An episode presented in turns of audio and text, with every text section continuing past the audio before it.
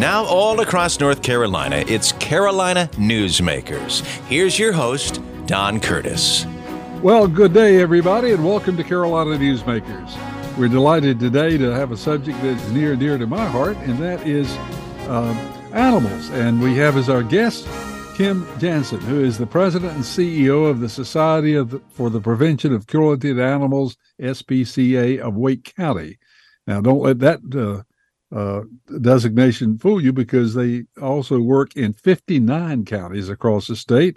And all of our conversation today will involve uh, all the SPCAs and the challenges they're facing or organizations that are similar across the state. Kim, thank you for being with us, and uh, we appreciate very much all the work you do. How about just giving us a little bit of background on how SBAC, SPCAs work how they're organized, where their funding comes from, and so forth. Just take uh, as much time as you'd like to bring us up to date on uh, exactly how the organization works. Sure, absolutely. And thank you for the invitation to join you today. I'm super excited to talk about animals, very near and dear to my heart as well. Uh, humane organizations, whether they are called uh, the local SPCA or the Humane Society of wherever, function really for the purpose of saving animal lives, specifically the lives of homeless pets uh, from their community. They are set up almost always as 501c nonprofit organizations usually founded by uh, people who are local to the community and who want to make a difference. There are a couple of misnomers uh, that I'll I'll just jump in and, and address right away. Um, and in this case, I'll use the SPCA of Wake County as an example. So we are uh, funded, as most SPCAs are, completely by private donations every cent of our budget comes from either adoption fees or um, the uh, generous support from people in our community. That is that is really important because a lot of times our organizations get confused with municipal organizations that are funded by tax dollars. The other interesting thing that is a misnomer about these organizations is that many people think that each one is affiliated with and funded by the ASPCA, which is the American Society for the Prevention of Cruelty to Animals. And the truth is that every SPCA is independent, completely independent from the any national organization, and also completely independent from one another. So the way we work together is through uh, through collaboration, and that's that's how we get our best work done. Uh, I wish I could tell you exactly how many SPCA SPCAs there are across North Carolina. Um, and I, I don't have that number right at my fingertips, but it is a lot. And there are a lot of really great people in this state doing great things for animals. Um, most organizations really struggle to keep up with the number of animals coming in to their facilities at any given time. Uh, I refer to that as putting a twin size sheet on a king size bed where the needs in our communities are so great that no one organization or even a couple of organizations working together can solve all of the problems. Um, traditionally, SPCAs have taken humane organizations. I'm going to refer to them as humane organizations from here on out because that really will encompass um, the whole statewide approach. Um, humane organizations exist to protect animals. And in the case of the SPCA of Wake County, our mission is to transform the lives of pets and people through protection, care, education, and adoption. One of the really interesting things that is happening in the world of animal welfare right now is that our approach is evolving in ways that people are just starting to learn about. Um, traditionally, you know, the SPCA of Wake County has been here for since 1967. And traditionally, we have taken taken a somewhat I'll call it reactive approach to problems of pet overpopulation. Animals come in, we treat them medically, we uh, address their behavior issues, and we adopt them out. We take them in, we adopt them out. What is happening now is that we have recognized it is so much better if we could keep animals from ever needing shelter services to begin with. So, one of the things that we're focused on now is keeping pets in homes by providing families the resources they need to keep their pets in homes where they belong. So, we can get to that in a little bit, but that provides um, just a very basic overview of what some of the some of the work that is happening with SPCA's and humane organizations across the state. Uh, you you have, uh, of course, a paid staff that works uh, full time, but you also have a large number of volunteers. Uh, what percentage of the work, uh, on average, is done by volunteers, and what is done by the paid staff? Well, that's really hard to quantify by a by a percentage. What I will tell you is that we have 75 staff members and we have about 1200 volunteers. So on any given day, I would say um, 85% of the work is done by staff members because they're highly trained to do that work. And the other, um, the balance of that is uh, completed by volunteers. We could not do what we do every year without without the help of our volunteers. They are absolutely incredible. And of course, most of the volunteers, in addition to donating their time, are also donating their resources in most cases. Exactly. Yes. So uh, the uh, you know this is a this is a very interesting uh, new approach that you're taking, where you are uh, and we see this in child welfare, uh, the same kind of approach that uh, organizations like the Methodist Children's Home is doing with children. It's uh, very similar. Yes, provide resources so that so that kids don't have to enter the system. You're exactly right. No. Um, so, so what kind of aid do you give uh, out to, to homeowners that are having trouble? Well, I'll provide you some real world examples, if I may. Okay um, during COVID, one of the programs that we were able to build um, as you know the economic realities of the pandemic were starting to hit our local community more and more people were really struggling to keep their pets um, from a financial perspective. It was really tough. So we created a partnership with um, meals on wheels of wake county. And through them we we created a partnership that allowed us to join forces and distribute pet food to people in need and that partnership continues to this day and grows um, is seemingly every month every week we go to one of their um, one of their help distribution sites and distribute pet food and supplies to people in need now, are you able to do that in all 59 counties? There, Because uh, not all those counties would have Meals on Wheels, I would imagine. We're not right now, but that is certainly one of the things we we hope to do in the future. Um, one of the other ways that we help people keep their pets is another real world example. Is a couple of weekends ago we did a um, microchip a, a free microchip and vaccine clinic. And in two days' time, we vaccinated and or microchipped 500 pets of families who um, who needed that service and were not economically able to afford it elsewhere. So, uh, for those who might not know what a microchip is, tell us a little bit about that. Yes, absolutely. Um, a microchip is something that is implanted in right between the shoulder blades of a pet. Um, that it's a it's electronic chip that can be scanned if your dog gets lost, if your dog or cat gets lost, and then they can use that information to find the owner. So that's wonderful because it keeps animals, lost animals, from having to enter the shelter system. So note to note to your listeners, if you ever find a lost pet, please, please, please take them to your local veterinarian and have them scanned for a microchip. It's the easiest way to reunite pets with their families. So now, how do you work with animal control uh, in the counties that, that you serve? You know, what we're doing right now is we have uh, transfer partnerships with largely municipal, largely rural shelters who are really struggling to keep up with the demand in their communities.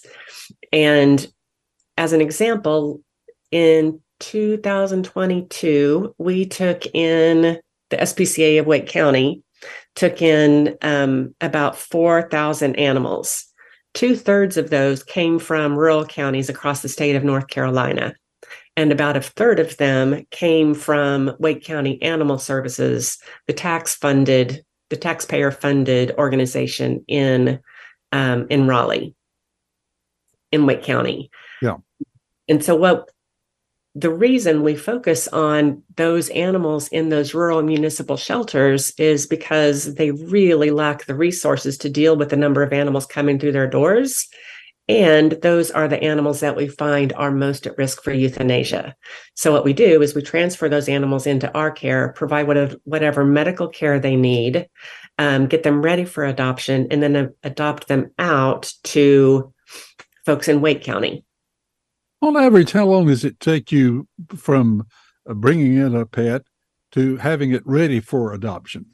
That is such a great question. And it can vary. The truth is that as animals at the SPCA, and this is one of the things that really sets us apart, animals at the SPCA stay at the SPCA until they find an appropriate adopter. So I have seen that uh, take five days. I've seen it take five months, and we've seen it take um, a year and a half in some cases. But we don't give animals a, a time frame. I will tell you that once once a pet reaches our adoption floor, uh, a dog will stay maybe about 15 to 20 days. A puppy will stay less than 24 hours and uh, cats will stay about 10 days. Now, do you go beyond dogs and cats? We do. We do. We take in what I call small mammals, uh, which encompasses rabbits, mice, uh, gerbils, and guinea pigs. Lots and lots of guinea pigs. We had a guinea pig come in last week that had nine babies. My goodness well, I would. Uh, I, I, that was a throwaway question. I had no idea that you did that sort of thing. That's interesting. Our guest is Kim Janzen. She's the uh, president CEO of the uh, SPCA, uh, and uh, of not only Wake County but of the 52, uh, 59 counties that Wake County serves. We're going to come back and we're going to talk a lot more about uh, what to know when you're donating your pet to organizations and how to adopt dogs uh, and cats and such. And we'll do that right after we take time out for these messages. Steven. Who said that? Me, down here. Ugh, what are you, a yellow booger? I'm a banana slug, Steven. Well, uh, what are you doing in my room? I'm your sense of adventure. Don't you remember me? Don't you know that we miss you? Miss me? Who misses me? You know, all your friends in the forest. The trees, the pond, that little fort that you made out of branches. We all miss you. Mom took me to the forest last year. I'm a slug, Steven. It took me a long time to get here. Oh, I guess that makes sense. The forest is not that far away. Have an adventure today. I'm sure your mom would take you. You're right. I should get out. I want to have fun. Play in puddles, catch frogs, and climb trees. Hey, Mom! Yeah, hon. Steven, what is that in your hand? It's my sense of adventure, Mom. It's telling me we need to get out of the house and have some fun in nature today. Come to the forest where the more adventurous you lives. Check out discovertheforest.org for cool places nearby. Brought to you by the U.S. Forest Service and the Ad Council. Here's a fun fact for you the average chameleon can point their eyes in two different directions. On the other hand, the average human can't. So, unless you're a chameleon, there's absolutely no way you can focus on texting and driving at the same time. So, don't do it. Unless you're a chameleon. Visit StopTextsStopWrecks.org. A message brought to you by the National Highway Traffic Safety Administration, Project Yellow Light, and the Ad Council. We continue with Carolina Newsmakers. Here's Don Curtis. We're back on Carolina Newsmakers. Our guest this week is Kim Janzen, who is the uh, president CEO of the SPCA uh, that serves 59 counties in North Carolina. And she is speaking not only on behalf of her organization, but also all, all the other humane societies across the state of North Carolina, uh, of which there are many and varied in their needs and opportunities. Uh, Kim, just a little bit. Uh, how did you come to come to Wake County? I know you came from Wichita, I believe, right? I did. I came from Wichita, Kansas. I was born and raised, born and raised there. And One what led you to uh, to this area? I had been the CEO of the Kansas Humane Society for ten years, and we had done we had um, created a, a large co-located campus with our city animal control facility and uh, to be honest with you, after that project, I was I was bored and I was ready for a change, ready for a new challenge. So I came here and uh, to work for the SPCA of Wake County, and it's one of the best decisions I made, other than marrying my husband. You know, I suspect that you know having a dog or a cat or a pet of any kind becomes emotional, especially when someone has to move to a place where they can't take the animal. I'm sure this is one of the more heart wrenching decisions that someone has to make. Uh, I'm sure you have a number of those that uh, come in almost every day, situations like that. Absolutely. I mean, contrary to popular belief, animals are relinquished to shelters for a whole variety of reasons. Um, and usually, by the time a pet owner or family uh, comes to the doors of an animal shelter, they have tried every other option at their disposal. So, one common reason is behavior issues with the pet, whether that's a cat not using the litter box correctly or a dog who's chewed up the couch for the fourth time. Um, and and like you said, lifestyle changes is the the most common.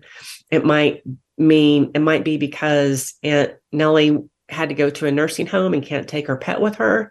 It might be because uh, a couple got a divorce and they have to, one of them has to move to an apartment.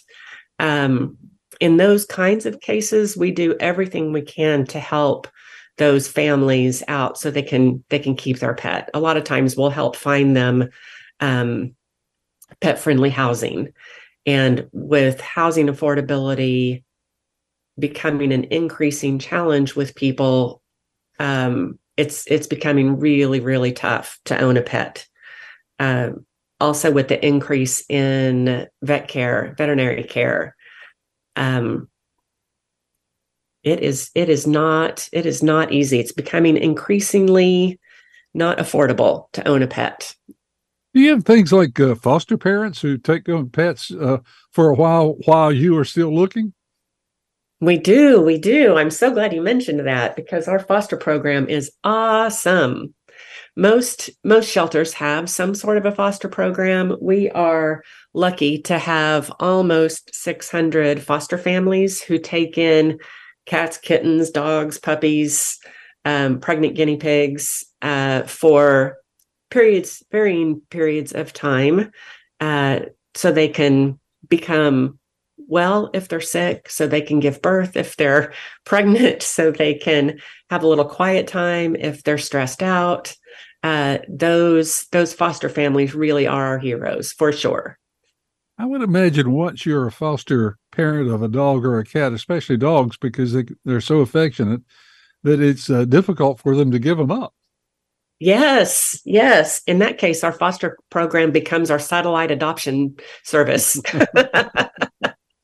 Uh, well, you know, as you said, it is expensive, not only food, but also veterinarian care, um, because it, it, it, you're taking on quite a thing. You, you're in 59 counties. What are the different problems that you have in rural counties versus the problems that you would have in more urban counties? So uh, that's that's such uh, an astute question. Uh, many times the problems are very similar in that there is a I think they're just exacerbated in rural areas. So, as an example, um, in rural counties, it is more difficult to find affordable vet care because it is more difficult to find veterinary care in general. Uh, also, there is often a lack of uh, available resources. You know, in in Raleigh, for instance, if you have a dog with a behavior problem, it's easy to find a trainer, fairly easy anyway, to find a trainer to go to. Um, in a rural county, you know, it may be a 45 minute drive away and may not, you know, may not even be available in your county. Um, access to emergency pet care can that is few and far between in those rural counties. Um, access to those kinds of those kinds of services, which is one of the things that the SPCA wants to help with in the future. Um, also, it is there's a growing nationwide shortage of veterinarians. And just like in human medicine, rural counties are feeling that much, much more than in metropolitan areas. I've always had only one pet at a time, one dog at a time. I'm a big lab lover. But uh, when you bring a second dog in, how does the first dog usually react to that? Let's say you've had a, a dog for five or six years, or maybe even longer, and you bring another pet in. How do you uh, uh, find that that works out? Ooh, that's uh, it depends. Is the answer to that? it depends on uh, how the dogs are introduced. It depends on their temperament. It, it, depends on a variety of factors. When someone is adopting a pet from us and we know there's another dog um, in in the home, we talk very specifically uh, to the adopters about how to set those dogs up for success, how to introduce them on neutral ground, how to make sure that they're set up for success in getting along sometimes it just takes an adjustment period um, and other times it it takes it takes a long time. But i think dogs are a lot more adaptable to new friends than cats are. Um, cats tend to be lone creatures uh, and they it takes them a little while to adjust whether it's a new dog sibling or whether it's a new cat sibling. So, just uh, out of curiosity, what are so, a few of the tips that you would give if you're bringing a, a new dog into a situation like that?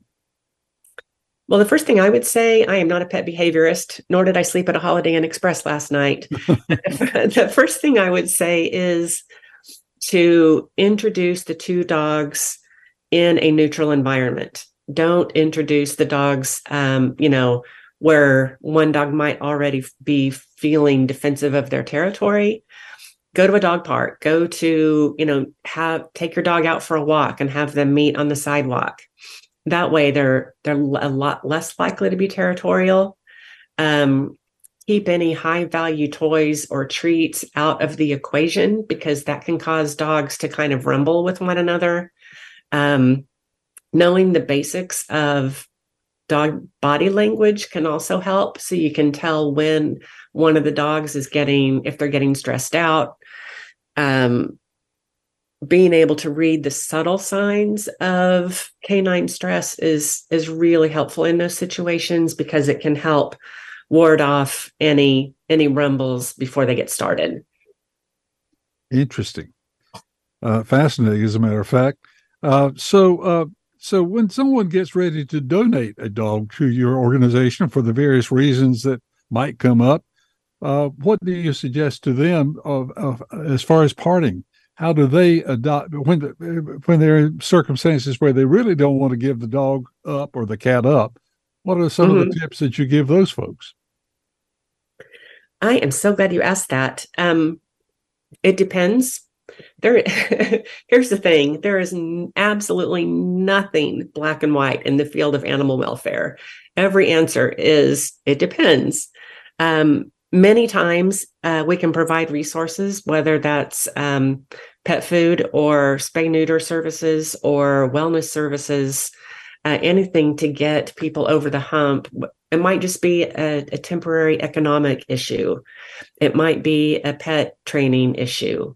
Um, a lot of times we can help with those kinds of things so that the family can keep their pet one of the things that we started in October of 2018 is a pet helpline. And one of the most frequent questions that we get on that on that pet helpline is people needing to relinquish their pets.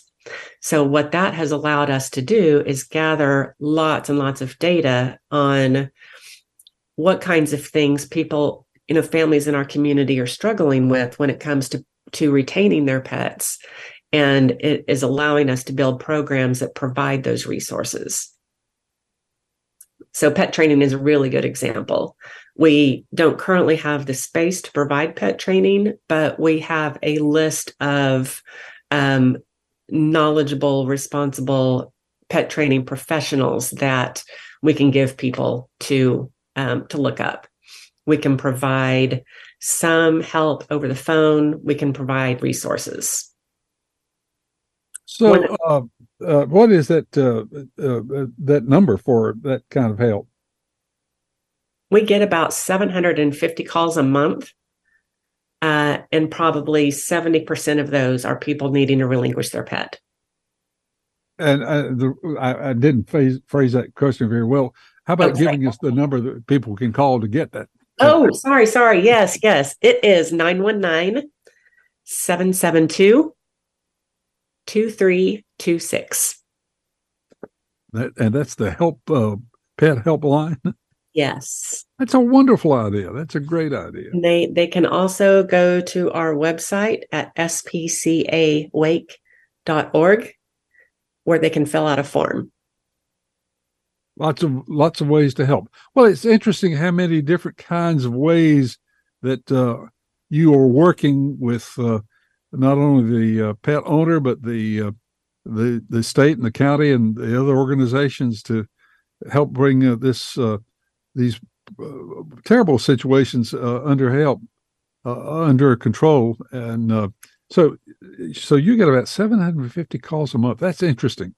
Um, well i've got lots of other questions and i, I um, want to get to them i also want to talk in the, the next section section about covid-19 and the problems that that created for not only your organization but others across the state um, we also want to talk about uh, any information that people might need to know about pet breeders, because in many cases, people are buying their pets from a, a breeder. And uh, I think uh, you probably have a checklist of questions that you would suggest folks uh, ask or look into. And then, of course, how do you? Uh, the other question I want to talk about is when you find someone who has been cruel to an animal, uh, does that fall under you, or how do you handle that kind of situation? So we've got lots of other questions for Kim Janzen, the president and CEO of the SPCA of Wake County, which, as we said, serves some 59 counties. And we'll get to that right after we take time out for these messages. They are our cuddlers and coworkers, purr machines and love bugs, and constant companions. They are our pets, our family, and they make life so much better. When we face unexpected challenges in life, so do our pets. That's why we're on a mission to support people who love their pets and the pets who love their people, ensuring these families stay exactly where they belong, together. And you have something to offer. With an open heart and mind, there is nothing you can't do. There's no gesture too small or too big when it comes to helping. Whether donating a bag of kibble, sharing an Instagram post of a lost cat, or welcoming a foster pet into your home, every bit of kindness counts you can help keep pets and people together.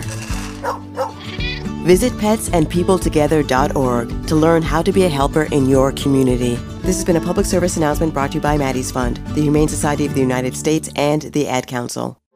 The possibility of lung cancer can be pretty scary, especially if you're one of approximately 8 million current or former smokers at high risk. That's why SaveByTheScan.org wants you to know that now there's a breakthrough low dose CT scan that can detect lung cancer early, and it only takes 60 seconds. You stop smoking, now start screening. For an easy quiz to see if you're eligible, visit SaveByTheScan.org. It could save your life.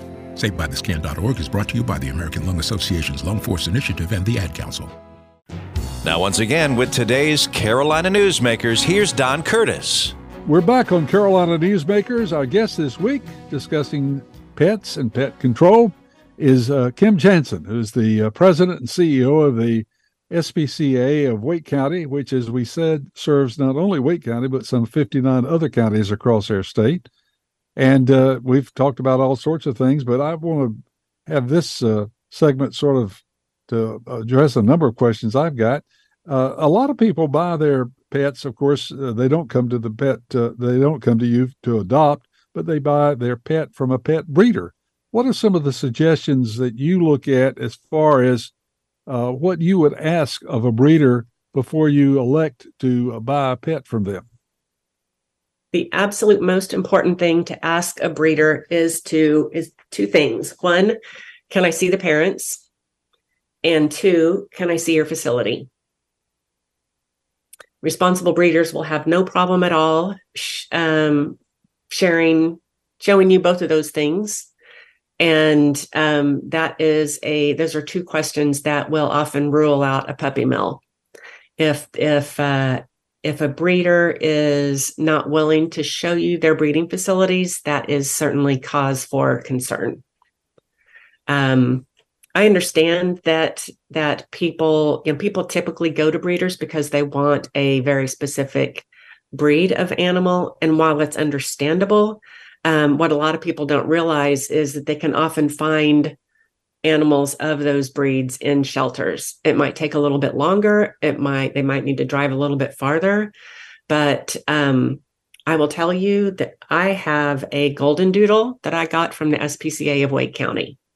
Um, so what I, that is um there are animals out there in shelters that are perfectly great pets. And the other thing is that when people adopt from a shelter they're saving the lives of two animals. They're they're saving the life of the animal that they adopt and they're also saving the life of the animal that is coming in to take the place of the pet that they just adopted. So I try really hard not to be judgmental of people who use breeders. That is um, completely understandable, but um, certainly encourage people to go to shelters instead. COVID 19 turned our whole world upside down for a year. Uh, there were some good lessons we learned from COVID 19 experiences. And of course, there are some lingering problems. What was the impact of COVID 19 on pet adoptions and the operations like yours across the state? It was a very, very challenging time for for everyone across the world uh, from the from the North Carolina perspective in terms of animal welfare. Um, our prime our first primary challenge was that because we didn't have PPE, we couldn't do spay neuter surgeries. And because we didn't do spay neuter surgeries for almost a year, and I say we collectively, because uh, surgeries weren't available for almost a year and a half, what we're seeing now is a huge influx of um, puppies and kittens that I believe is the result of um, almost 18 months without spay neuter services. Um, all of those all of those animals that would have would not have existed because of spay neuter now exist and they're all breeding so that is causing animal shelters now to be very very overcrowded very overrun and it's like uh, animal sheltering has been set back about eight years mm. i can uh, see how that uh, I, I can see how that could have happened. And I'm sure, of course, all businesses and all organizations had similar experiences did in COVID 19, one way or the other. In many cases, learned some good lessons. Were there any good lessons that you learned out of COVID 19? Yes, there were. Yes. What it really, one of the things that it allowed us to do is really expand our community impact services. And I mentioned in our in a previous segment that we focused a lot on providing services providing help to the people who needed it the most. So a lot of times people were were really struggling financially to keep their pets. By providing pet food and supplies, we were able to help those folks. By providing wellness services, um, we were able to help people who can't afford, couldn't afford um, basic preventative services. Uh, really, just putting ourselves out there as a resource for the community. Um, and having the pet helpline help tremendously figure out what what services pet owners needed and how we could provide them. It made us um, a lot, a lot more creative about how to uh, keep pets moving through the shelter. Um, so we we did for 18 months we did curbside adoptions and we completely transformed our entire adoption process. We made it paperless.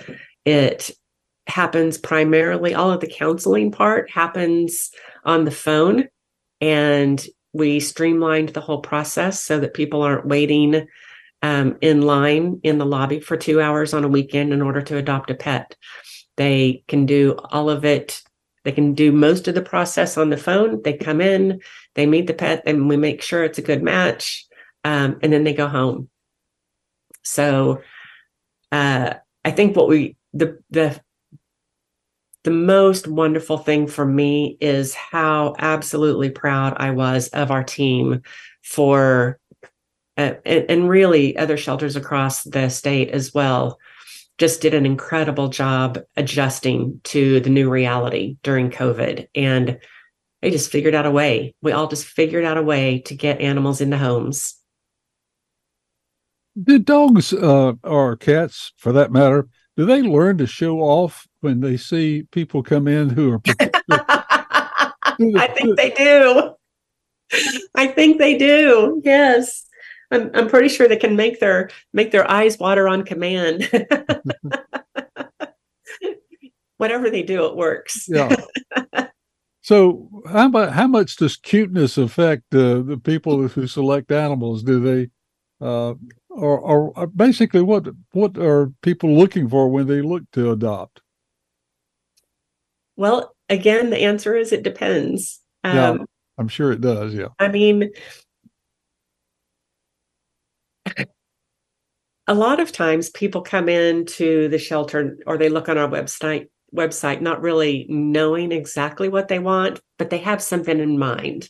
They either they might have a personality in mind or they might want a picture like oh but i had this this golden retriever when i was little and i want another golden retriever or i want another dachshund or you know you get the idea uh, we take a very very conversational approach to adoptions so that it's not an application process as much as it is helping people suss out what they're looking for in a new pet and then helping them find a pet at the SPCA that matches what they're looking for. Um, and people are often surprised which which uh, which animals they end up leaving with. Like this isn't what I imagined leaving with at all. But um, but because we've had those conversations with them, uh, it it tends to work out really really well. When a dog or a cat has been mistreated, how long does it take you to prepare that dog to not be uh, afraid or weary in any way of being adopted or or having any contact with human beings? There's really not a, a one size fits all answer to that. What I will tell you is at the SPCA of Wake County, we have a an animal behaviorist on staff who she also runs our community impact department. But when we when we receive animals that have any sort of behavior issue um, she or another staff member will do a behavior assessment. They will write a behavior plan and then that behavior plan is initiated throughout that animal's stay with us so, as an example, let's say we have a, a dog come in. Well, here's here's a really good example. Uh, we had a dog named Azalea who was a um, a little brown and white dog, cute as a bug's ear, but she was deaf. And she, so she had a really, really hard time. She was super, super energetic and she had a hard time with impulse control. And um, she she couldn't she just it was really hard for her to pay attention so we wrote a behavior plan for her um, and then sent her to a foster home where she stayed in that foster home for almost a year and a half learning her manners um, but because we had the patience and the time to give azalea she eventually found the most awesome home ever and has lived happily ever after. So those every animal is an individual. They all come to us with, you know, with different histories, with different outlooks. Um, a lot of times it's it's a matter of um, developing a dog's confidence in him in him or herself and um, and helping them get less of become less afraid of people. And we do that through positive reinforcement. Lots and lots of positive reinforcement. Is dog napping a serious problem where someone uh, actually does the same thing as kidnap a dog and hold it for a reward? Is that a problem? I don't I, I don't have the data i don't have the data on that honestly um I can't imagine anything more appalling than somebody kidnapping my dog. I mean, can you? Oh my gosh, I would oh. just be beside myself. I, I, the reason I brought it up is I've had it happen to me, and I'll tell you about it. I'll tell you about it during one of our breaks. Oh. Now, what about uh, cruelty? When someone sees someone being cruel to an animal, is uh, the first call to you or to animal control, or how do you uh, work in those cases? the very first call should be to animal control if your county has a municipal animal control department. Um, a lot of times, it, the best thing is just to call your local sheriff's office. It I'm just I'm just guessing that most sheriff's deputies love dogs, and so I would imagine they're they're not always very kind to people who are cruel to animals. I have uh, uh, very little patience for anyone who's cruel to an animal or a child. I just uh, that's where my patient ends. Exactly. Whatever patience yes. I've got. That we try, uh, we try to be very very accepting and not judgmental of people, but when it comes to um, when it comes to hurting an animal, we we don't have very much patience for that.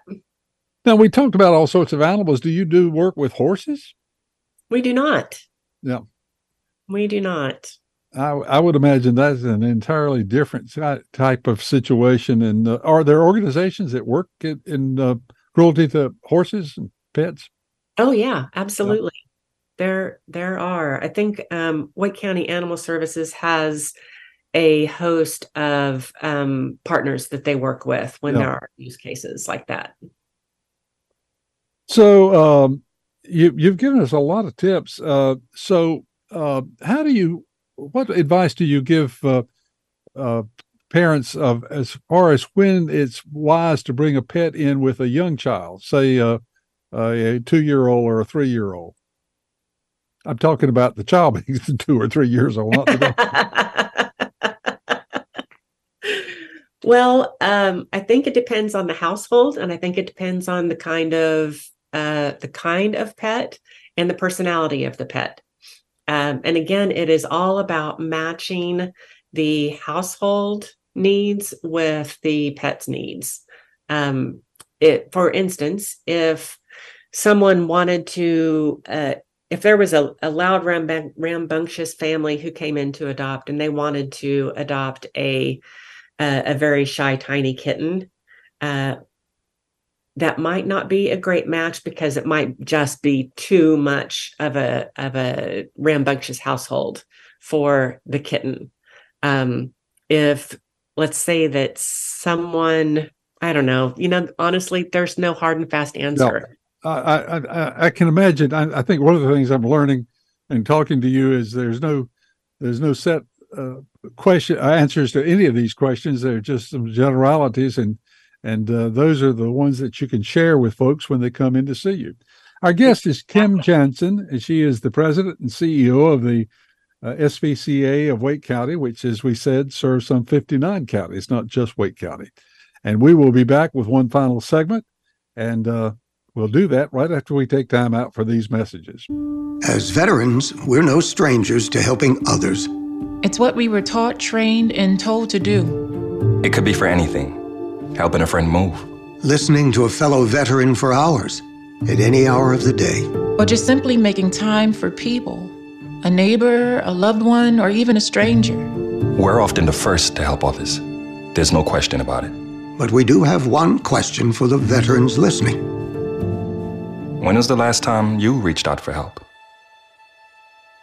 Perhaps it's time to do for yourself what you would do for others. If you or someone you know needs resources, whether it's for stress, finances, employment, or mental health, don't wait. Reach out. Find more information at va.gov/reach. That's va.gov/reach. Brought to you by the United States Department of Veterans Affairs and the Ad Council. Talking to your kids about the dangers of vaping can be hard. Getting them to listen to hot gossip is easy. So here's some drama you could share with your kid. Dude, did you hear about Cassie and Jake? No, but did you hear that vaping can cause irreversible lung damage and nicotine affects brain development? Nuh-uh. You don't need to gossip if you want to have an open conversation about vaping. So if you want to get tips on when and how to talk to your kids, visit talkaboutvaping.org. Brought to you by the American Lung Association and the Ad Council. Carolina Newsmakers continues, and once again, here's Don Curtis. We're back on Carolina Newsmakers. Our guest this week has been Kim Janzen, and we've been talking about uh, uh, the work of the SPCA of Wake County, which, as we said, uh, serves some 59 counties, but also just humane organizations across the state in general.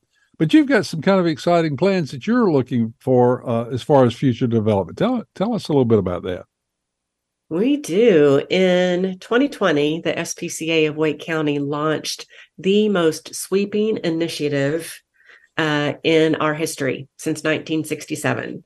And that is we launched a capital campaign to raise the money to build North Carolina's first ever regional campus for pets and people right here in Raleigh. The idea is that with uh, we're going to build a new pet resource and admission center. And this combined campus that will be in concert with our pet adoption center. Um, and this campus will function as a central deployment center to take services out to rural counties um, and continue to build on the relationships that we have built with shelters around the state in order to provide resources, in order to solve the problems of pet overpopulation at its roots. In order to do that, we have to do really four things. We have to decrease the number of animals entering area shelters. We have to increase the number of live animals leaving shelters. We have to change the hearts and mind of people in our community, and we have to have the resources to to do those first three things. So this uh, is a, an enormous effort. It is a project with a $21.5 million price tag. And we have to date raised $17.9 million. That's fantastic. So you're almost 80% there or a little bit more yes. than 80%. Yeah. Yes. So how long does your campaign go on? Until until done. you raise the money. That's right. until we are done. Our plan right now is to break ground on the site work in early 2024. Um, and hopefully break ground on the new facility. It's a 26,000 square foot state of the art animal housing and resource facility. Uh, hopefully, we will break ground on that in um, early fall 2024. So uh, it so, is. So if it, someone's interested in participating, I'm sure you would be delighted to get that information from them. How do they get in touch with you? How they get in touch with me is uh, my email is k j a n z e n at spcawake.org kjanzen at spcawake.org, or they can call our main number at 919 772 2326. I yes, hope, it is, it is I would very, very exciting. To, most people are uh, always very generous when it comes to pets, and if they are new to the area and want to to look at uh, an organization that does great work, uh, this is certainly one of them in the capital campaign. Of course, sounds so interesting, and I'm excited about that. Uh, generally speaking, let's talk a little bit about the laws in North Carolina. Does North Carolina uh, are our laws concerning pets uh, uh, fairly adequate in North Carolina, or do we have some laws that you'd like to see changed? They are wholly inadequate in North Carolina. Um, our laws protecting animals in North Carolina, um, pets, dogs, cats are considered livestock and um, have they they do not have adequate protection from cruelty under North Carolina law. Also, our um, puppy mills puppy mill laws uh, are inadequate and uh, really, really are wholly wholly inadequate in protecting pets from the travails of um, puppy mills, the horrors of puppy mills. Yeah. Terrible. It would seem like, uh, uh, do you have an advocacy group that goes before the General Assembly to seek changes? We we um we don't. There are a couple of national organizations that help with that. Um, but that is certainly on our list for the future. I would imagine that uh, you would find some uh, some uh, some members of the General Assembly that would be uh, interested in taking that on. I'm just guessing because uh, most members of the General Assembly probably have pets, and uh, would would be maybe surprised to find out that our laws are inadequate. I'm I'm not sure how that works, but that would be something that would be something I would hope that your organization would look into and try to get some advocacy working to change the laws because uh, pets are not like livestock. I, they know, are not, but you know the ag lobby is strong in North Carolina. Uh, um, so, uh, what are the other uh, problems or opportunities that you see for organizations like yours um, that uh, you would like to see happen here in North Carolina or in your particular area? Well, my biggest thing is about collaboration. It is, I feel like we can do so much more by working together than we can by working in our own little silos. And so that is something that the SPCA uh, SPCA Wake has worked on a lot over the last 10 years. Everybody has their strengths, everybody has their places where um, we can we can join forces and and really do some good work for animals. Um, I think rallying around the needs of animals in our state is it's a moral imperative, and we all have we every animal welfare organization should be working together in lockstep. We might do things differently. We might not do we might not do things exactly the same way, but it is only through collaborative partnership that we can make a real difference in saving the lives of homeless pets across the country or across the state. Now, I didn't ask you earlier, and I perhaps should.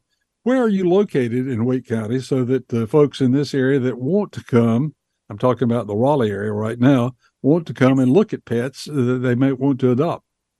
Well, if you want to see the pets uh, online, you can go to spcawake.org or you can come visit us at our pet adoption center, and that address is 200 Pet Finder Lane. Oh, interesting title. so you do you do uh, show them online. That's interesting. We do. Are these live action or just uh, still photos? It's still photos uh, and and videos. Yeah. Yes. Yes. Yeah. I would People, imagine I'm just guessing that occasionally you take in a dog or a cat and you the staff becomes uh, interested in that dog or pet and finds it hard to give it up. Every darn day. our our you I just I wish you could meet our entire staff. They are absolutely incredible and they they are the way these folks are committed to the animals in our care is truly, truly remarkable. And um, and and the volunteers too. I mean, we we would not be where we are today in our ability to save animal lives without the dedicated people who help us every single day. And uh, that is the same for our awesome board of directors. And it is certainly true for the uh, generous folks in our community who support our work, have supported it for years, and I hope will continue to support it. Now, I, a lot of people join this program in progress. We want to mention and sort of repeat something you said earlier on. You are not funded by government money. This is all volunteer uh, or actually uh, donated by the uh, community. You're totally funded outside of government.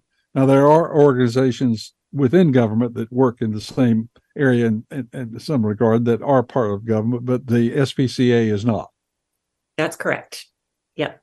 So, what what is your total budget? It is six point four million. And that's over fifty nine counties. Mm-hmm. And yes. so, how many of your? I, I, think you told me earlier you had seventy-five staff members. How many of those are located outside of the Wake, uh, the physical Wake County area? All of them are in Wake County. Okay. Yep. Now the uh, so your range is uh, fifty-nine counties. Geez, that, that's over half the state. That's a tremendous area. So, how does someone say four counties over uh, interact with you uh, when they either need to uh, bring you a pet for adoption uh, or look for one? Our work in those uh, 59 counties is primarily through collaborative partnerships with other um, with with other shelters. Um, a lot of times they in those rural areas especially they don't have the resources necessarily to keep up with the demand of their community so we take animals from them, we transfer animals from those shelters so that they have room to take in more animals um, and we adopt them out here where there's a, a, huge, you know, a, a big population pool, pool of potential adopters. That's what I'm trying to say. Again, uh, since uh, some people have joined us later in the program, uh, just sort of recap your top three problems or opportunities that you are looking at right now as far as the future, as far as uh, with problems and opportunities? Okay, well, our top three opportunities, uh, they all have to do with um, the our upcoming regional campus for pets and people. One is to keep adopting animals in, um, taking animals in and adopting them out, and increasing those numbers. Secondly, um, keeping pets in homes through people facing programs. I call that um, focusing on the other end of the leash. And three, making sure we have the resources to continue to grow the services that people and pets in in our community need. And uh, problems? The problems are um, trying to put a twin size sheet on a king size bed in terms of resources every single day. well, Kim, this has been delightful and very informative, and I'm so excited about hearing about your plans for the capital campaign and also all the other services that you're offering. Again, the telephone number, if you'd like more information, is 919 272 2326. Actually, that's not quite right. It that's is, right. It's 772. There you go. 772 2326. I couldn't read my own writing, which is uh, sometimes is a handicap. Thank you so much for being with us. If you'd like to hear a repeat of this broadcast or share it with a friend, you can go online to carolinanewsmakers.com and hear the entire broadcast. Or if you happen to be in one of the markets where you only hear the 30 minute version of the program, you can hear the other two segments as well. Our program has been produced by Jason Kong, and he promises me faithfully that next week he'll have another interesting guest. Perhaps not quite as interesting as Kim, but maybe just as much so. Who knows? We'll see you next week here on Carolina Newsmakers. Carolina Newsmakers is a production of NCN and is heard each week on a network of North Carolina's leading radio stations. To hear a repeat of this broadcast, go to carolinanewsmakers.com. Carolina Newsmakers is produced by Jason Kong Network engineer is Alan Sherrill. I'm Scott Fitzgerald, inviting you to join us again next week, same time, for Carolina Newsmakers.